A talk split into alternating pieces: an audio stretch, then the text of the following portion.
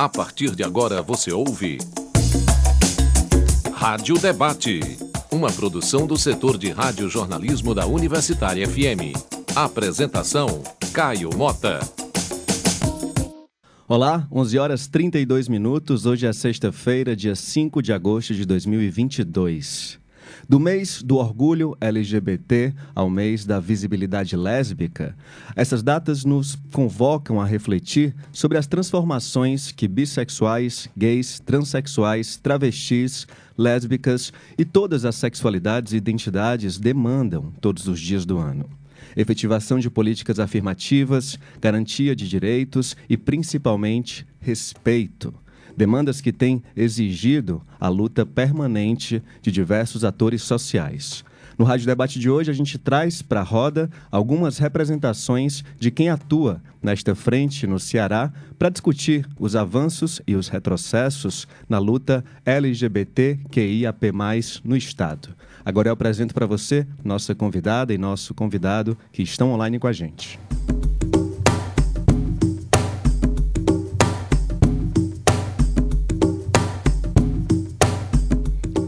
Conversaremos hoje com Alice Oliveira. Ela é fotógrafa e militante histórica do movimento LGBTQIAP+. Ela foi cofundadora do primeiro grupo LGBT do Brasil, o Somos, grupo de afirmação homossexual formado em 1978 em São Paulo. E ela veio para cá, pra, para o Ceará, há 27 anos, onde seguiu com sua militância. Bom dia, Alice. Seja bem-vinda ao Rádio Debate. Bom dia, Caio. Bom dia, Vitor. Bom dia a todos, a todas e a todos os ouvintes, né, da Universitária FM. É um grande prazer estar aqui nesse mês tão importante para a gente, né, e estarmos aqui compartilhando com vocês e informando, enfim, crescendo, né? Eu acho que isso é fundamental. Sim, Muito pra... agradecida. O prazer é nosso, Alice. E esse Vitor que a Alice falou é o Vitor de Carvalho. Ele é membro da Comissão da Diversidade Sexual e de Gênero da Ordem dos Advogados do Brasil, Seção Ceará. Bom dia, Vitor. Seja bem-vindo. Muito obrigado. É, bom dia a todas, todos e todes. Bom dia, Caio. Bom dia, Alice. Bom dia aos ouvintes da, da Rádio Universitária FM. É um prazer estar aqui. Agradeço bastante o convite para representar a Comissão da Diversidade é, e de Gênero da OAB Ceará. É, espero contribuir aqui para o debate é, com vocês. Com certeza. A gente também teria aqui no Rádio Debate a participação do Gilney Matos, que é vice-presidente da ASED, Associação Cearense de Diversidade e Inclusão. Mas por conta de um imprevisto, ele não vai poder estar conosco hoje. Lembra você que está ouvindo o Rádio Debate que você também pode acompanhar a gente pelo nosso site, radiouniversitariafm.com.br e ainda dá para baixar o aplicativo da rádio no seu celular. É só buscar nosso nome, Rádio Universitária FM, com nossa frequência 107,9. E ainda para interagir com a participante e o participante desse debate, você pode enviar perguntas ou comentários para o nosso WhatsApp. O número é 85 DDD 3366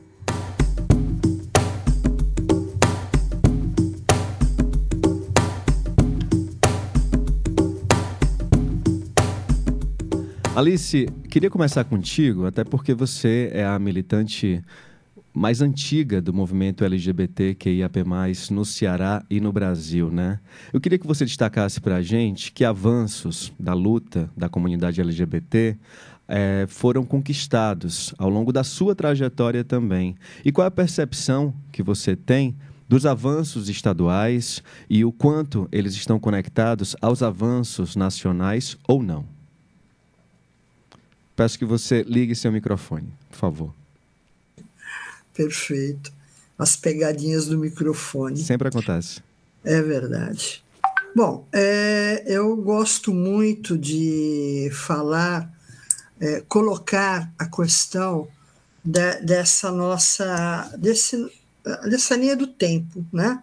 De 78 para cá, tá certo? Porque eu acho que se a gente for olhar o hoje, entendeu? Como referência de avanços, eu acho que nós vamos ficar um pouco é, vamos ficar um pouco bem, mas assim, a gente sabe que tem muito a conquistar.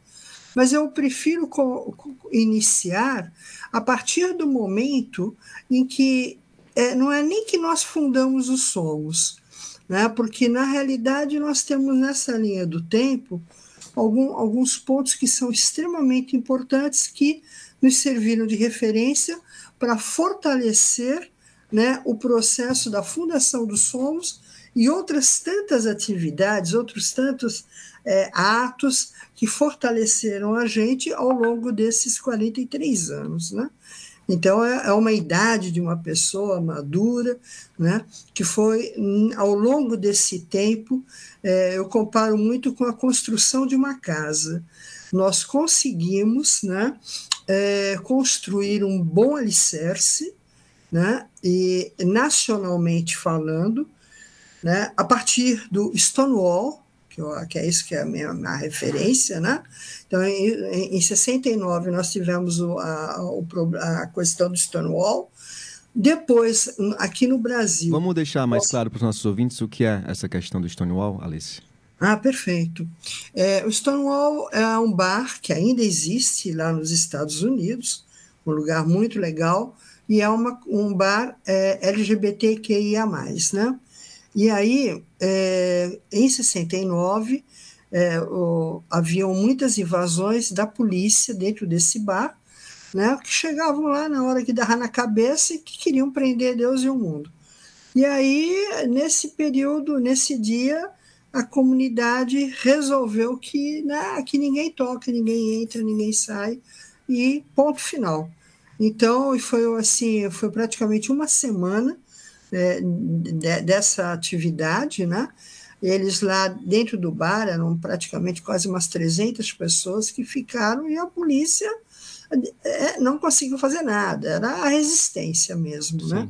Então, a partir daí começa essa questão do, do, da revolução de Stonewall, né? Então, é claro que é, muitas coisas, aquilo que já aconteceu anteriormente, sempre vai ser referência para outros locais, né? E outros países. Então, aí nós tivemos aqui no Brasil, é, acho que o primeiro passo foi o, a, o lançamento do é, jornal O Lampião, né? que eu acho que é importante colocar, porque ele foi uma forma que também que fortaleceu vários gays, lésbicas, entendeu, da nossa comunidade, para que é, a gente começasse também a, a, entender outras possibilidades de desenvolver é, algumas questões extremamente importantes das nossas vivências, né? E que isso vai dando, digamos, a, a, aquilo que eu falo do alicerce, né? Para chegarmos onde estamos. E o José Mascarenhas, né? Ele foi um, um, um jornalista que fez esse processo, né? junto com outros, com outros jornalistas, inclusive numa época muito importante de dizer que era a ditadura, né? Aonde essas pessoas elas responderam vários processos é, por conta de falar do lampião, que é falar das nossas especificidades de forma mais contida, né? Então esse foi o, um princípio, até que nós temos o sonho, o, o como é que fala? Até que a gente é, é, tem o. Ah, meu Deus! O lançamento do, do, do, do Somos, né? Entendeu? Em, em, Ele, isso em 78? Isso em 78, Sim. né? Entende? Então, o Lampião começa em 77, o Somos em 78, e aí começa a pipocar em vários estados o, grupos né, organizados, entende? Então é uma coisa legal, mas um marco também importante. Eu diria dois marcos, né? Um foi o primeiro de maio, né? É, quando foi é, teve a, a, a, um grande ato político no primeiro de maio, em que nós fomos para lá, né, um grupo de, de ativistas, levamos uma faixa enorme, né, somos é, trabalhadores, gays e lésbicas também são trabalhadores e trabalhadoras. E a gente se tremendo de medo, né, de entrar dentro do Vila Euclides, né, com os metalúrgicos, aquela coisa toda, e como é que entra, né? Aí todo mundo com medo, mas entramos, né? Sim. Entendeu? E, sabe, foi impressionante, ovacionadas, porque a gente imaginava que eles iam ser contras. Agora, trabalhador e trabalhadora de qualquer profissão tem, desses segmentos, tem a comunidade LGBT, né?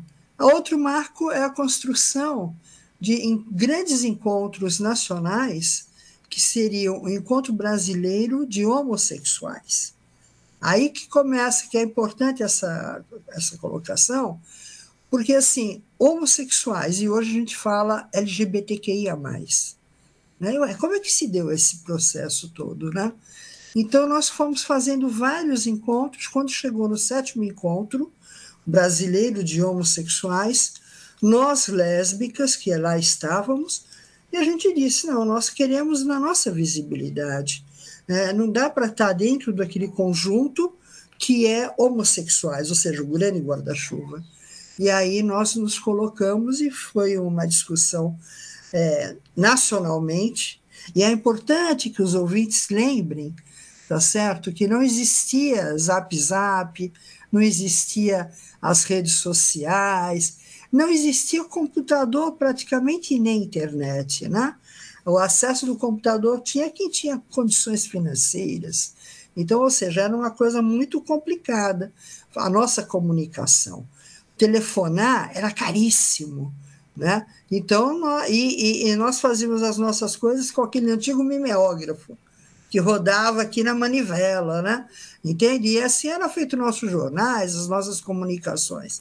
Ou seja, a nosso processo de formação, de estar tá preparando esse alicerce, ele foi muito sofrido. Né?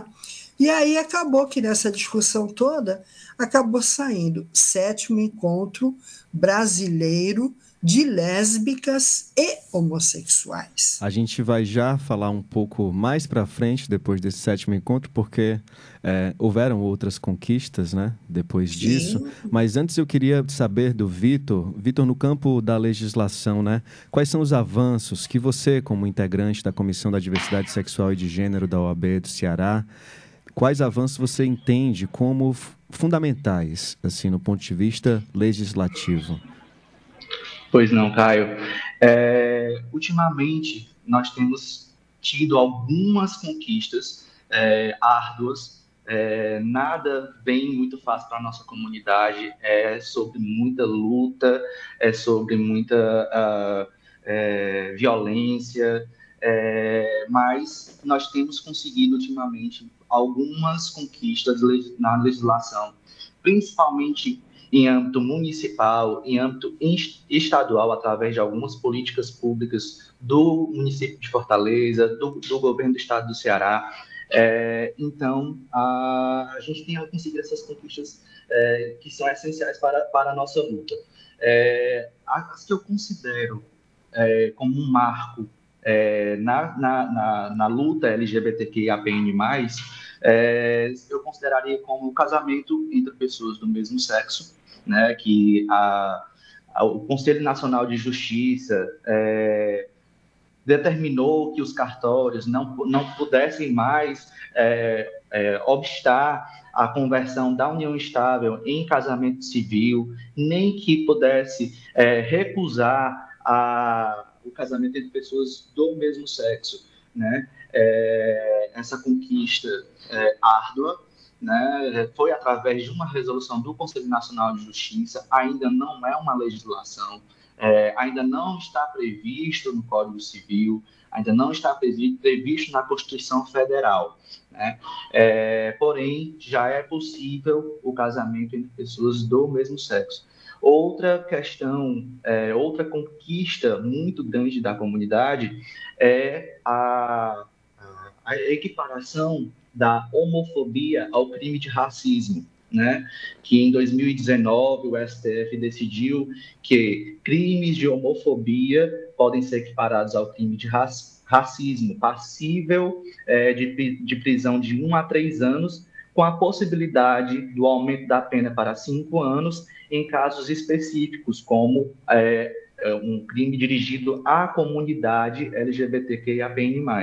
Né? É, outros, outras, outra conquista, e isso, essa conquista ela vem de 2011, através da, da, de um projeto de lei que foi proposto pela nossa ex-senadora Patrícia Saboia, né, que é, possibilitou a adoção de casais homoafetivos é, de, de, de, de, indivíduos, né, que antigamente não era possível, só, só através do, do, de pessoas, homens ou mulheres ou solteiros, né, e agora com a, a, a essa, essa legislação é possível a adoção por pessoas é, homoafetivas, né, é, outra conquista importante no âmbito municipal, âmbito estadual, a possibilidade de que crianças, meninas e meninos possam adotar o, o seu nome social nas chamadas do colégio, no registro da sala de aula, no, na matrícula escolar,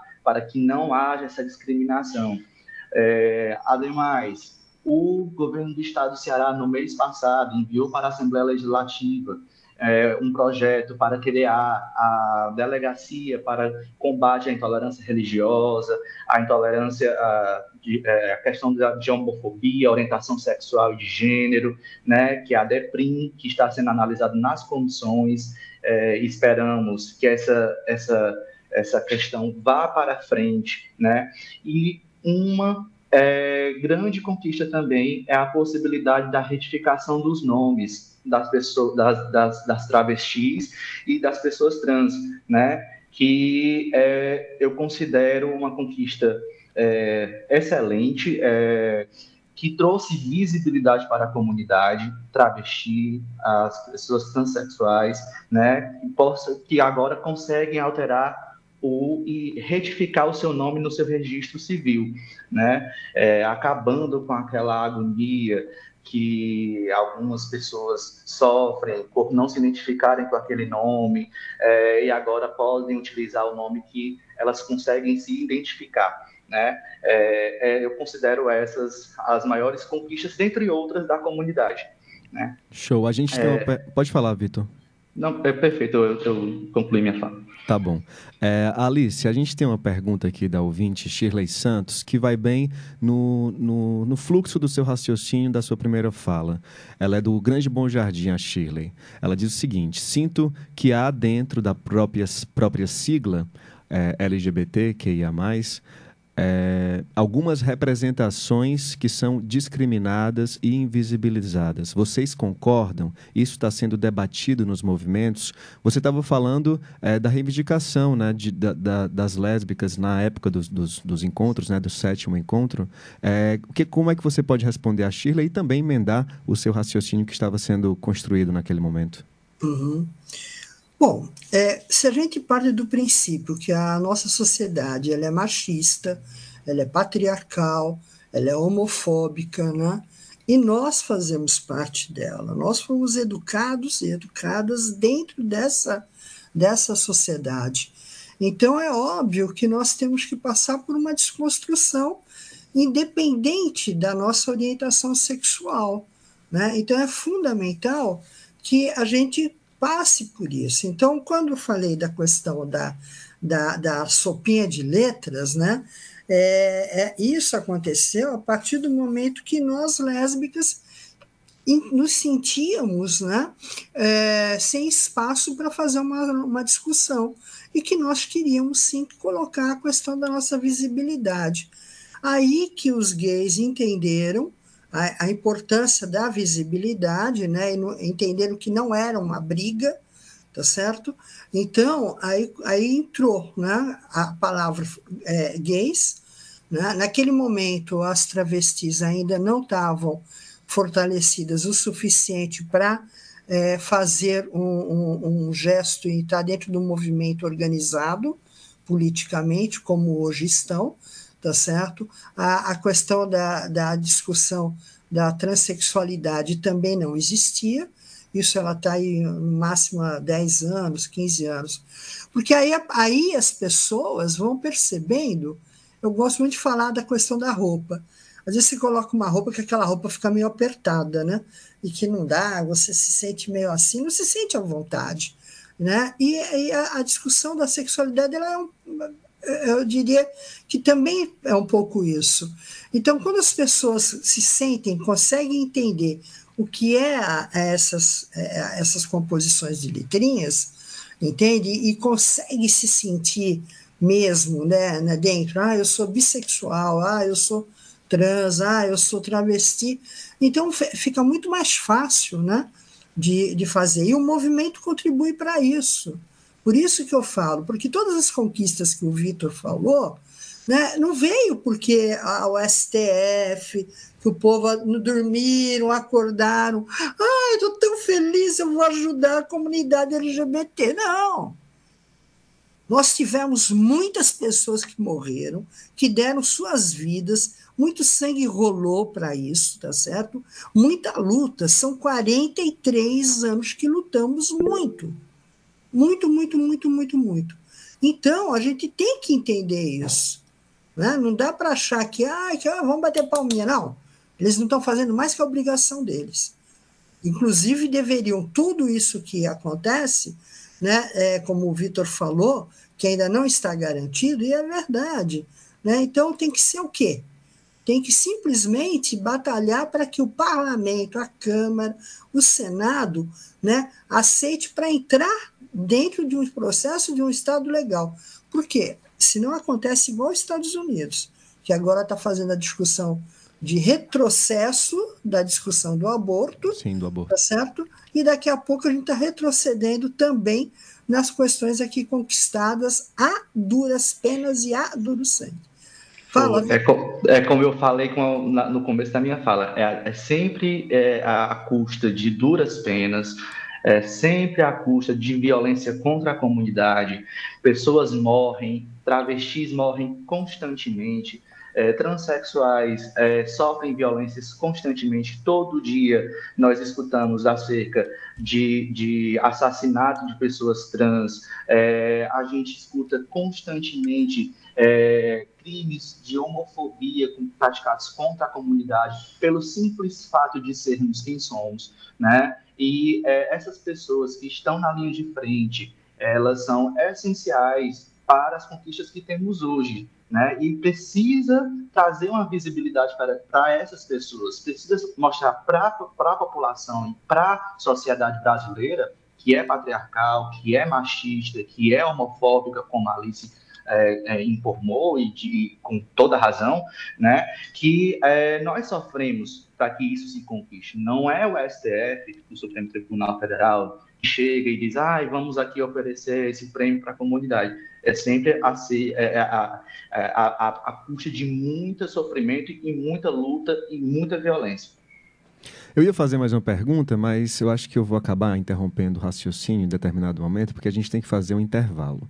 Então vamos logo para o intervalo e na volta a gente segue com esse debate de hoje sobre os avanços e os retrocessos na luta das populações LGBTQIA, no Ceará. Rádio Debate.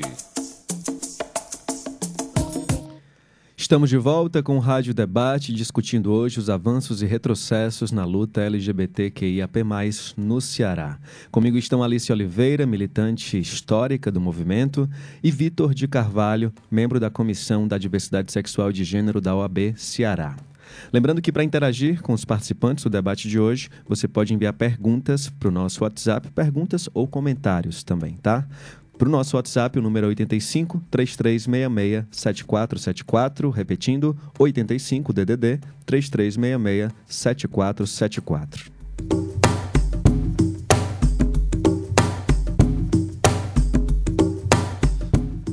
Vitor, no primeiro bloco, tu falou para a gente de algumas das conquistas no campo da legislação, das lutas né, é, da população LGBTQIA.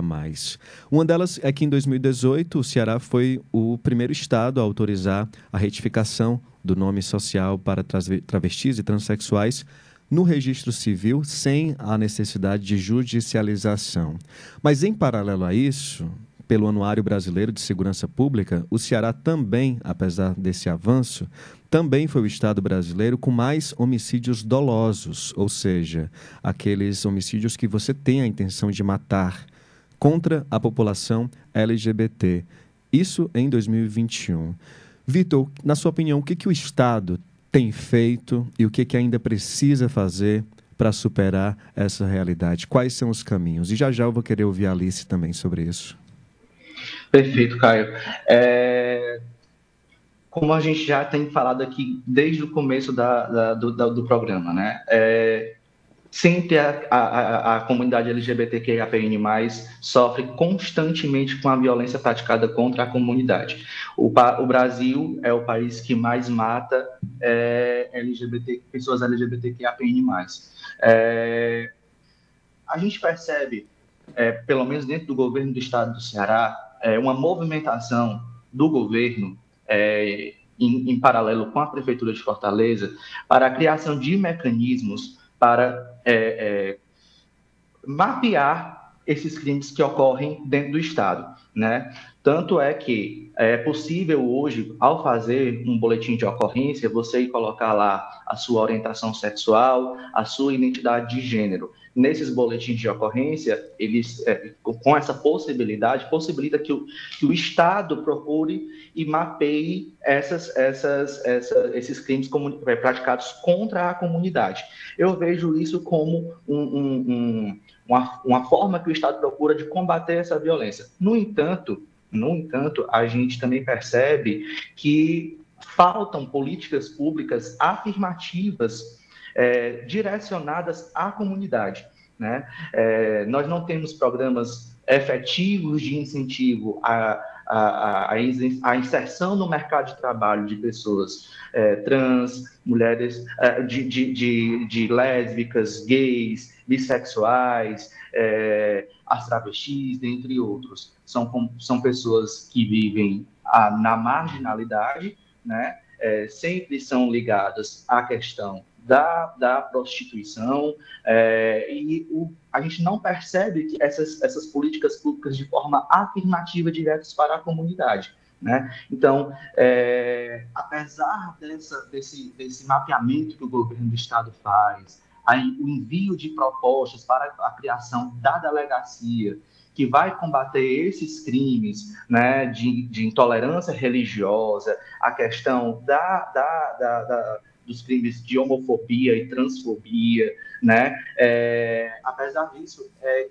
falta é, políticas públicas afirmativas, falta conscientização da sociedade para a, a para incutir na cabeça das pessoas que homofobia hoje é crime, transfobia hoje é crime. Falta é, é, uma conscientização, apesar de existirem cartilhas direcionadas a, a a esse público especificamente, que seria a Polícia Civil, a Polícia Militar, para que eles é, é, entendam e saibam como tratar a comunidade, né? porque a, existe, existe muita omissão. Constantemente nós recebemos relatos é, acerca de travestis que procuram a, a, as delegacias para informar uma, alguma agressão sofrida é, na rua, em casa, é, e nós ficamos sabendo de que essas pessoas são recusadas na delegacia, não querem fazer o boletim de ocorrência, não querem registrar a ocorrência. Então, eu entendo que é, é, falta é, é essa questão das, das, políticas públicas afirmativas, com mais efetividade. Né? Alice, queria te ouvir também a respeito disso. É, é importante o que o Caio acabou de falar. O Vitor é, do que ele acabou de falar com relação à, à, à ação né, policial, como é que eles atuam. Porque, assim, é necessário, primeiro de tudo, quando a gente pensa na questão das políticas públicas, e quando o movimento senta para falar com o gestor, né, aí eles querem saber quantos somos, aonde estamos, né? Aquelas perguntas que são básicas porque precisa dessas informações, inclusive para lidar com as questões orçamentárias, tá? Então, aí você começa a ver que, por exemplo, o papel do IBGE, que hoje deveria estar tá fazendo, né, dentro do seu, da, da, do, do, seu processo né, de colher os dados, lá dentro deveria já ter isso há muito tempo. Há muito tempo. Isso, minha gente, pelo amor de Deus, não é só. É, é você pensar. Você pega um analista de sistema, tá certo? Discute uma equipe de analistas, colocam lá, e isso vale tanto para o IBGE quanto para todos os, os, as secretarias que precisariam, além de precisar, isso é uma orientação desde a primeira conferência nacional LGBT, a gente coloca que todas as planilhas, em todos os espaços que o governo esteja financiando, organizando, lá tem que ter uma informação básica e mínima, que é qual é a sua orientação, tá certo? E aí a gente não encontra isso.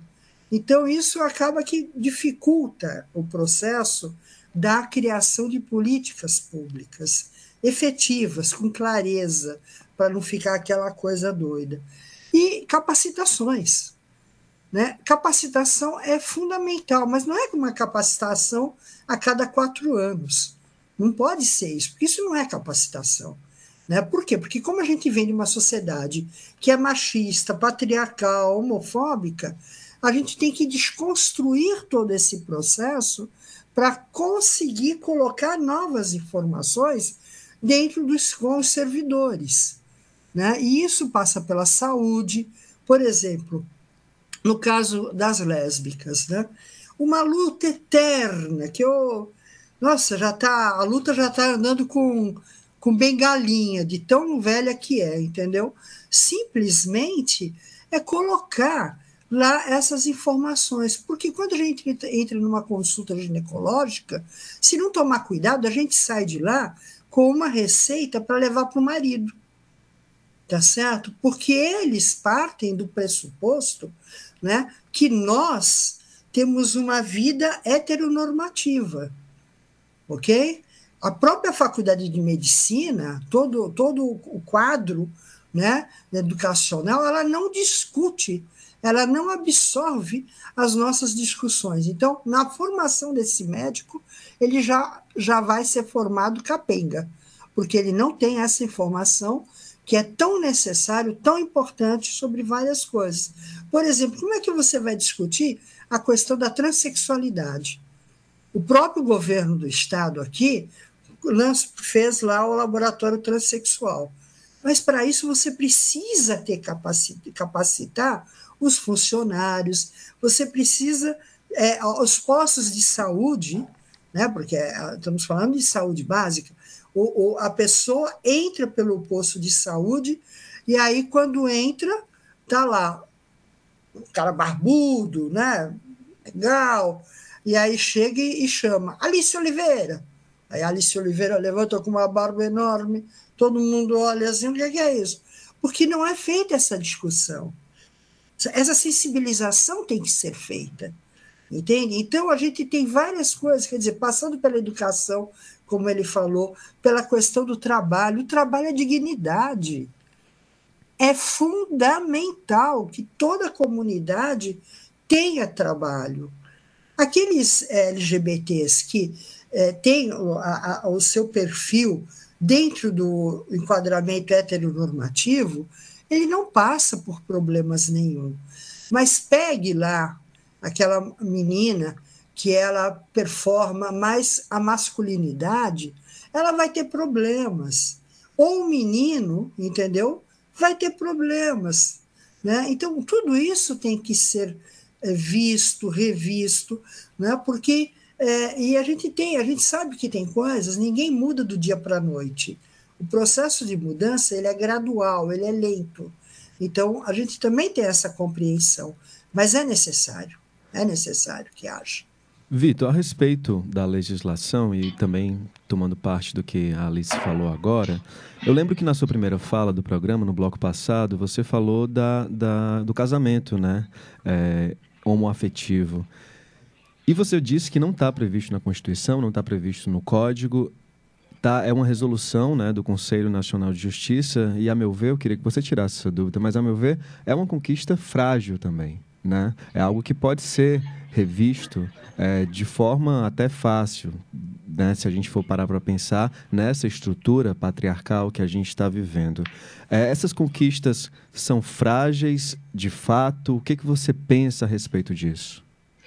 É, elas são frágeis, com certeza, é, mas trazem um, um, uma luz. Né? Se a gente tem hoje a possibilidade de conseguir, no cartório de registro civil, fazer o casamento entre pessoas do mesmo sexo.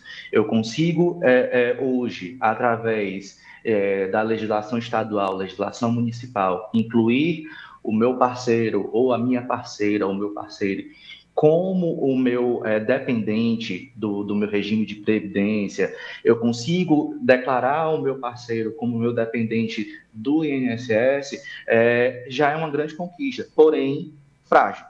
Se nós não temos uma legislação específica que nos trate como indivíduos e que nos equiparem a que é considerado entre aspas normal pela sociedade, né? É, a gente está é, tá no campo do, do, da, das migalhas. Então, né? que legislação? Assim que legislação seria essa? O que, que o que, que é necessário dar um próximo passo, né? Exatamente. A legislação que eu falo seria inserir no Código Civil que os, as pessoas do mesmo sexo podem se casar, porque hoje, se você verificar no Código Civil, que é do ano de 2002, é, não está previsto o casamento entre pessoas do, é, do mesmo sexo. Existe um casamento entre homem e mulher. A mesma coisa está previsto na Constituição Federal. Não há previsão de que é, pessoas do mesmo sexo podem, podem casar. É preciso que seja criado um projeto de lei que inclua no Código Civil de que, ou, que a nova redação seja para casamento entre pessoas do mesmo sexo, bem como seja criada uma emenda à Constituição para que, naquele dispositivo que fala sobre a, a possibilidade de casamento entre pessoas, é, que seja também é, é, prevista a possibilidade de pessoas do mesmo sexo. Né? É preciso criar a legislação para que essa política seja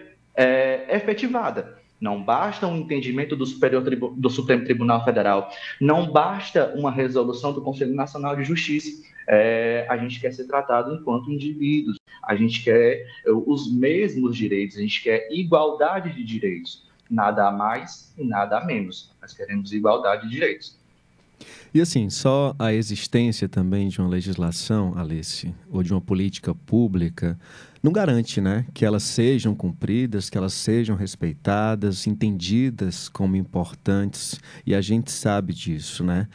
Alice, em relação aos estigmas, em relação à discriminação contra a população LGBT, na sua opinião, você que é essa pessoa de luta e dedicou boa parte da sua vida a isso, né?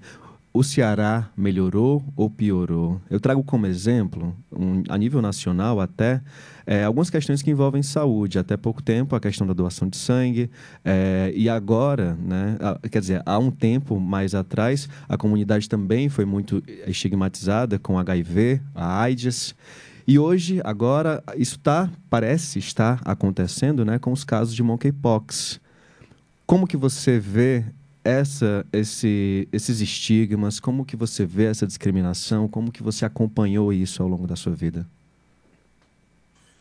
É, sempre foi uma coisa muito cruel, né? Aquilo tudo que é ruim da saúde e, é, tende-se a dizer que é responsabilidade, responsabilidade nossa, porque acham que nós somos promíscuos e por aí vai a, a história.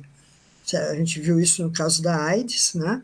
Muito marcantemente no caso da AIDS, e o tempo nos mostrou que estava errado isso. Sim. Hoje você tem, é porque assim, como o pensamento da sociedade é heteronormativo, ele não consegue entender e, e a, imaginar que uh, a caixinha tem muita coisa fora da caixinha que eles estabeleceram. Né? Ou seja, é, as, as práticas sexuais elas são amplas, elas só não, ela não é única e exclusivamente papai e mamãe, tá certo? Então é um leque muito grande né, de atividades. E isso a gente acaba vendo que hoje, quantas mulheres que sempre tiveram em relacionamentos é, monogâmicos, ela acreditando que estava num relacionamento monogâmico, quando ela descobre, já senhorinha, ela descobre né, no hospital que tem que enterrar o marido, porque o marido morreu de HIV positivo, ela tem que fazer o exame, tá certo? E aí ela também descobre que ela também é soropositiva. Né? Então, olha o nível da crueldade. E, só que a, acabou que, né, com o tempo, se mostrou claramente qual é o desenho do caminho da sexualidade e das práticas sexuais. Ou seja, o preconceito, a discriminação, ela acaba com um bocado de coisa, ela acaba com as vidas das pessoas. Então a gente não pode dizer, sair falando na primeira, que a responsabilidade é desse segmento ou daquele segmento né, como agora, agora vai fazer. Então, parece que de tempo em tempo tem que se é, achar uma culpa cruel mesmo para o nosso segmento. Né? E assim, a gente, porque a gente tá, tem avançado, a gente tem se fortalecido, entende? E quando a gente pensa nesse, em tudo que se criou, mesmo que tem coisas ainda que são muito frágeis, mas, minha gente, isso fortalece vidas. Tem pessoas que deixaram de se suicidar, tá certo? Isso é fundamental. Sim. Pode parecer que não, mas esse programa aqui, ele com certeza ele roda o Ceará todo e ainda provavelmente as áreas que estão no, na, nas margens, né, nos limites. Como é que é que vive esse gay, essa lésbica, essa transexual, a travesti, que estão nessas áreas extremamente periféricas. Às vezes estão com a sua autoestima tão fragilizadas, tão fragilizadas, e que um programa desse ajuda. Porque a pessoa está lá ouvindo, ah, oh, olha, eu já dei, eu participei de um programa de televisão, a Roseli Roth foi a primeira mulher lésbica aí no programa Deb Camargo. Eu fui a segunda mulher a participar do Serginho Grosma, enfim, de vários outros programas. Um dia eu saí do programa do Serginho, a produção, 15 dias depois, me ligou, dizendo para mim: Olha, é, eu tenho uma pessoa que é do interior do Nordeste, eu morava na época em São Paulo, e aí disse: Ela quer falar com você. Eu falei: Tá bem. Aí eu liguei para o número. Quando eu liguei e disse é Alice Oliveira, a mulher chorava. Ela chorava, eu cronometrei meia hora de choro. Aí eu fui falando, ela chorando e eu fui falando sobre questões lésbicas, né, de fortalecimento e tal. Ela voltou a ter a, o eixo dela. A primeira coisa que ela virou para mim e falou: Obrigada por você ter me, de, me dado a vida. Nossa, eu achei isso. Sabe como é? Muito impactante. Que forte. Sim. Falei, desculpa, eu não entendi. Aí ela voltou e repetiu. Aí ela disse: Eu já tentei um suicídio uma vez. Né? E quando eu vi, já estava me preparando para fazer o segundo a tentativa, mas que tivesse sucesso. E eu vi você no programa do Serginho Grossman falando sobre a questão lésbica. Né? E quando eu vi, eu olhei, pô, tem outra possibilidade, eu posso fazer outras histórias. Por isso é fundamental que a imprensa, os rádios, a televisão trabalhem essa temática de forma madura, de forma séria, sem preconceito, como está sendo tratado aqui. A gente está podendo falar das coisas extremamente importantes, porque isso reverbera lá na vida daquela pegoçoinha que está no seu extremo. E não é só extremo que eu digo longe, você pode ter aqui no Bom Jardim, você pode ter em qualquer outro canto, você pode ter essas situações. Isso fortalece, é fundamental. Porque, como você falou, às vezes você tem as leis ali, mas as pessoas também não acessam porque a autoestima delas ainda está muito fragilizada. E o movimento é responsável para fortalecer esse, essa autoestima. Tudo que o movimento faz nacionalmente é importante. Por isso é importante a questão do mês da visibilidade lésbica, da parada né, que vamos ter agora no domingo, entendeu? É fundamental isso. Faz a diferença. Nós não vamos para a rua para ficar brincando, para ficar rindo, para ficar. Não, nós vamos para a rua como um ato político. É um ato muito sério, não é brincadeira montar uma parada como o Grab está fazendo.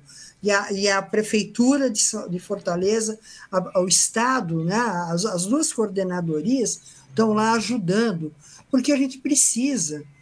São Paulo teve a maior parada do mundo. Passou todos os, os países europeus, americanos, a maior parada do mundo. O Ceará, assim como tem a questão dos crimes, né, que o Vitor colocou, tá certo? Mas nós na parada somos a terceira parada do Brasil. Então é fundamental que a gente esteja na rua, porque isso fortalece tanto a autoestima da gente, porque a gente se encontra, olha para a cara do outro, e, entendeu? A gente não nem conhece direito, mas está tão feliz que se abraça, e fala, pô, que 10, entendeu? Olha, eu falo aqui, eu me arrepio, porque eu, Cada vez que eu vou numa parada, eu choro, porque eu lembro da primeira vez que a gente conseguiu colocar na rua mil pessoas. Mil pessoas para fazer uma discussão. A gente brinca dizendo que foi a primeira parada do Brasil. E nós estávamos falando contra um delegado que era o Riquete, que saía e prendia todo gay, toda lésbica que estavam nos guetos, né? A gente chamava naquele momento é, os bares, as boates de guetos, porque é lá o espaço que nós tínhamos de fortalecimento. Então, isso é muito importante. Vão à parada, né, vão com seriedade, mesmo brincando com a leveza que nós temos. Nós temos uma leveza. Inclusive, a comissão da OAB vai estar presente, né, representando a, a, a Ordem dos Advogados do Brasil da secção do Ceará, é, nós sairemos juntos aos movimentos sociais, é, participaremos da concentração de ações é, junto à comunidade, né? E é como a Alice falou, nós não estamos ali para brincar, nós não estamos ali para, é, nós estamos ali para um ato político, para mostrar que existimos, trazer visibilidade para o movimento e também um momento de confraternização, né? Em que a comunidade vai se encontrar, vai se abraçar, vai chorar por quem se foi, vai chorar por quem ainda está aqui, né? É, é importantíssimo que é, as pessoas compareçam à, parada e entendam que aquilo ali é sério, né? Existe toda uma movimentação da Prefeitura de Fortaleza, do Graves, né? Então, assim, é, é importante demais a parada, né? E que a gente consiga hoje é, é, sair do terceiro lugar da maior parada do Brasil e passe para o segundo para o primeiro. a parada, você que está ouvindo o Rádio Debate, acontece domingo, 7, é, 7 de agosto, na Avenida Beira Mar, tá? É a 21 edição da Parada pela Diversidade Sexual do Ceará. E ela acontece depois de dois anos, sem, né? Sem acontecer devido à pandemia da Covid-19. E apesar de ser uma parada LGBT, não, não necessariamente você precisa ser LGBT para estar lá. Você pode apoiar o movimento também, mesmo não sendo LGBT. Vitor, eu queria te ouvir a respeito da mesma pergunta que eu fiz para Alice, assim, a Alice falou um pouco da história dela e essa história dela é, acabou de luta, né? Esses direitos conquistados a partir do que ela fez junto com a, a, o coletivo é, reverbera na nossa geração também, né? Imagino que você é da minha geração. É, e eu queria saber o que, que você acha assim, a respeito desses estigmas, dessa discriminação, como que hoje você, mais jovem, vive isso também? É, pois é, Caio. Nós somos da mesma geração. Acho que, inclusive, você é um ano mais velho que eu. Talvez. pois é. é... Bom, é, eu sou um homem gay, né? Eu sofro e, é, a, a, as, as angústias de um jovem gay desde a, desde a infância. É, nós, enquanto é, LGBTQAPN+, é, sofremos a primeira violência, às vezes, dentro da própria casa, dentro do próprio do, do, do seio familiar, é, seja através da intolerância da mãe, do pai, de um irmão, de uma irmã, de um tio, né? É, a gente já cresce nesse ambiente de, de violência muitas das vezes. É, quando você vê aquele, aquela, aquela ideal de família na novela da televisão, que ah, aceito o meu filho da forma como ele é, não é a realidade da grande população. da, da comunidade, né? Eu mesmo é, sofri esse, esse, esse, essa violência dentro da, da família, na escola, na faculdade, pasmem, você está no ambiente é, é, acadêmico, né? Aquelas brincadeirinhas que acontecem dentro do colégio, na escola, reverberando na, na, na academia. Né? É, na profissão, eu mesmo como advogado, é, registrado na OAB, já sofri é, é, é, é, homofobia de forma velada dentro do fórum, né? fui fazer uma audiência e lá um colega ficou tirando brincadeirinha dentro da sala da OAB, enfim, a gente sofre isso constantemente. E é importante o reconhecimento de quem veio antes da gente, né? A geração da Alice. É importante sempre trazer à tona a, a, a revolta de Stonewall, né, nos Estados Unidos, que foi através de uma travesti, que tem a imagem lá da travesti foi, enfrentou os policiais, né? É, é, importante que a gente traga visibilidade às gerações anteriores. Se hoje vivemos, entre aspas, num conforto é, é, da, de, de, de, orientação sexual, eu, enquanto homem é, é, é, gay, que tenho todas as minhas características de um de uma pessoa cisgênero, eu não sofro o mesmo preconceito, é, trazendo até um pouco da fala da Alice, né? Eu não sofro Sim. o mesmo preconceito que um, um, homem ou uma mulher trans sofre, uma pessoa não binária, ou que uma travesti sofre. Eu tenho um, um certo conforto, mas isso também não impede que eu sofra alguns preconceitos de estar na rua e não conseguir pegar na mão do meu namorado porque eu tenho medo de levar uma, uma lâmpada fluorescente na cabeça, como aconteceu já se não me engano, no estado de São Paulo, São exato. Paulo, é, eu tenho medo de demonstrar um afeto, seja pegando na mão, passando a mão no rosto, abraçando o meu namorado, é, enfim, a gente sofre esse medo constante. É, repito, Brasil, Estado do Ceará é uma sociedade patriarcal, é uma sociedade machista, homofóbica, transfóbica e conservadora né? É, temos visto isso ultimamente, né? 2018 para cá, essa onda de, de, de conservadorismo cresceu é, a níveis é, é inimagináveis, né? É, e a gente vive num constante medo. Né? A gente fica com medo dos nossos amigos, a gente fica medo, é, com medo de nós mesmos na rua, é, nós ficamos com medo quando vemos é, uma travesti é, passando na rua e os olhares das, das pessoas, as risadinhas que são feitas, né? É, as mulheres lésbicas, né? Que, que, que tem a questão de que sempre acham que elas estão é, num, num, relacionamento heteronormativo, é, que acham que porque é mulher elas, eh, elas participariam de uma relação sexual com dois homens, ou que aquele homem ele seria trazido para dentro da relação, enfim, é, é, um, um, é, é a gente, na, a minha geração, eu falo isso por mim e acredito que falo por, por muitos outros, né? A gente vive num medo constante, né?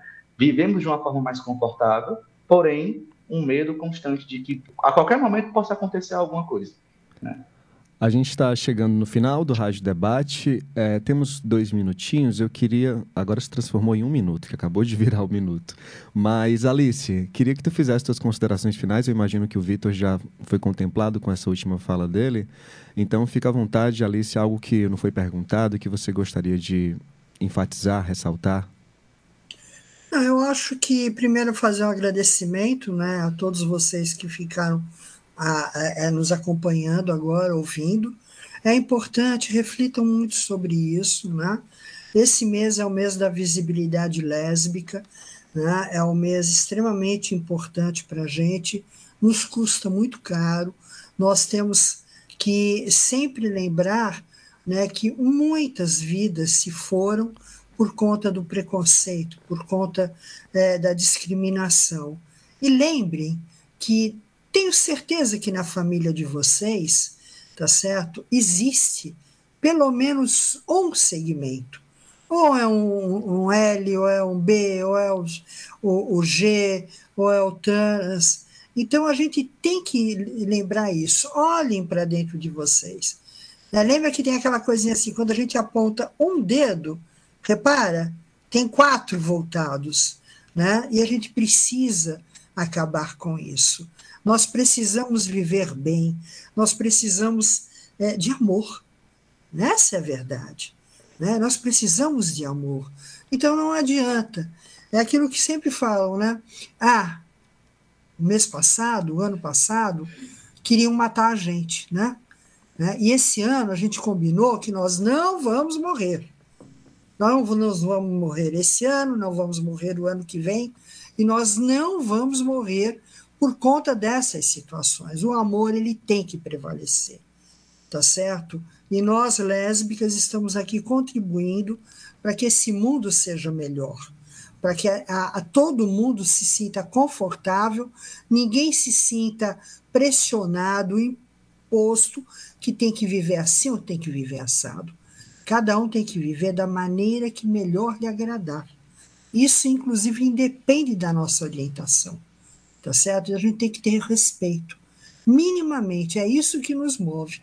Eu sempre digo assim: quando você se ama, quando você se respeita, quando você se gosta, automaticamente você vai amar, você vai respeitar e você vai gostar do outro, independente do que é.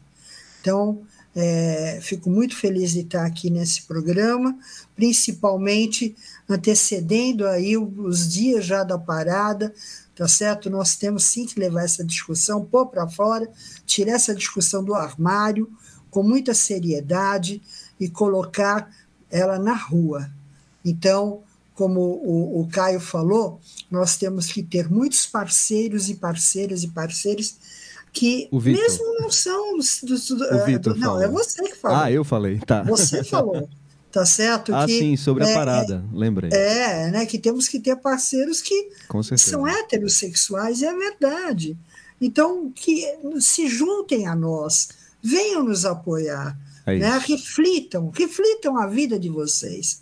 Vocês sempre foram conduzidos à heteronormatividade. Não, não, vocês não tiveram opções. Nós paramos para repensar, refletir, Sim. porque a opção bateu na porta, a orientação bateu na porta. Então, é isso, muito agradecida, muito agradecida, Vitor, por compartilhar comigo esse momento tão importante e que feliz pela geração que você está, feliz por estar na minha, tá certo? Inclusive, no dia da parada vai ser o dia do meu aniversário. Então eu vou estar. Tá, Já né? fica os parabéns aqui para você, Obrigada. Alice. Muito obrigado. Meus parabéns. Espero encontrar para dar os parabéns também lá na parada. Vamos, com certeza vamos. E eu aproveito para agradecer a participação de vocês no Rádio Debate, Alice Oliveira, Vitor de Carvalho. Eu sou Caio Mota, a gente está um pouquinho estourado, então vamos encerrando o programa, mas lembro que esse programa que você está ouvindo vai estar disponível logo mais nos aplicativos de podcast, basta procurar Rádio Debate no Spotify, Deezer e outros tocadores. E não sai daí que depois do intervalo curtinho, a gente fica junto ouvindo música popular brasileira no Sonorama. A Universitária FM apresentou Rádio Debate, programa do setor de radiojornalismo. Produção Raquel Dantas. Coordenação Lúcia Helena Pierre. Apoio Cultural Adufse Sindicato. Realização Rádio Universitária FM. Fundação Cearense de Pesquisa e Cultura.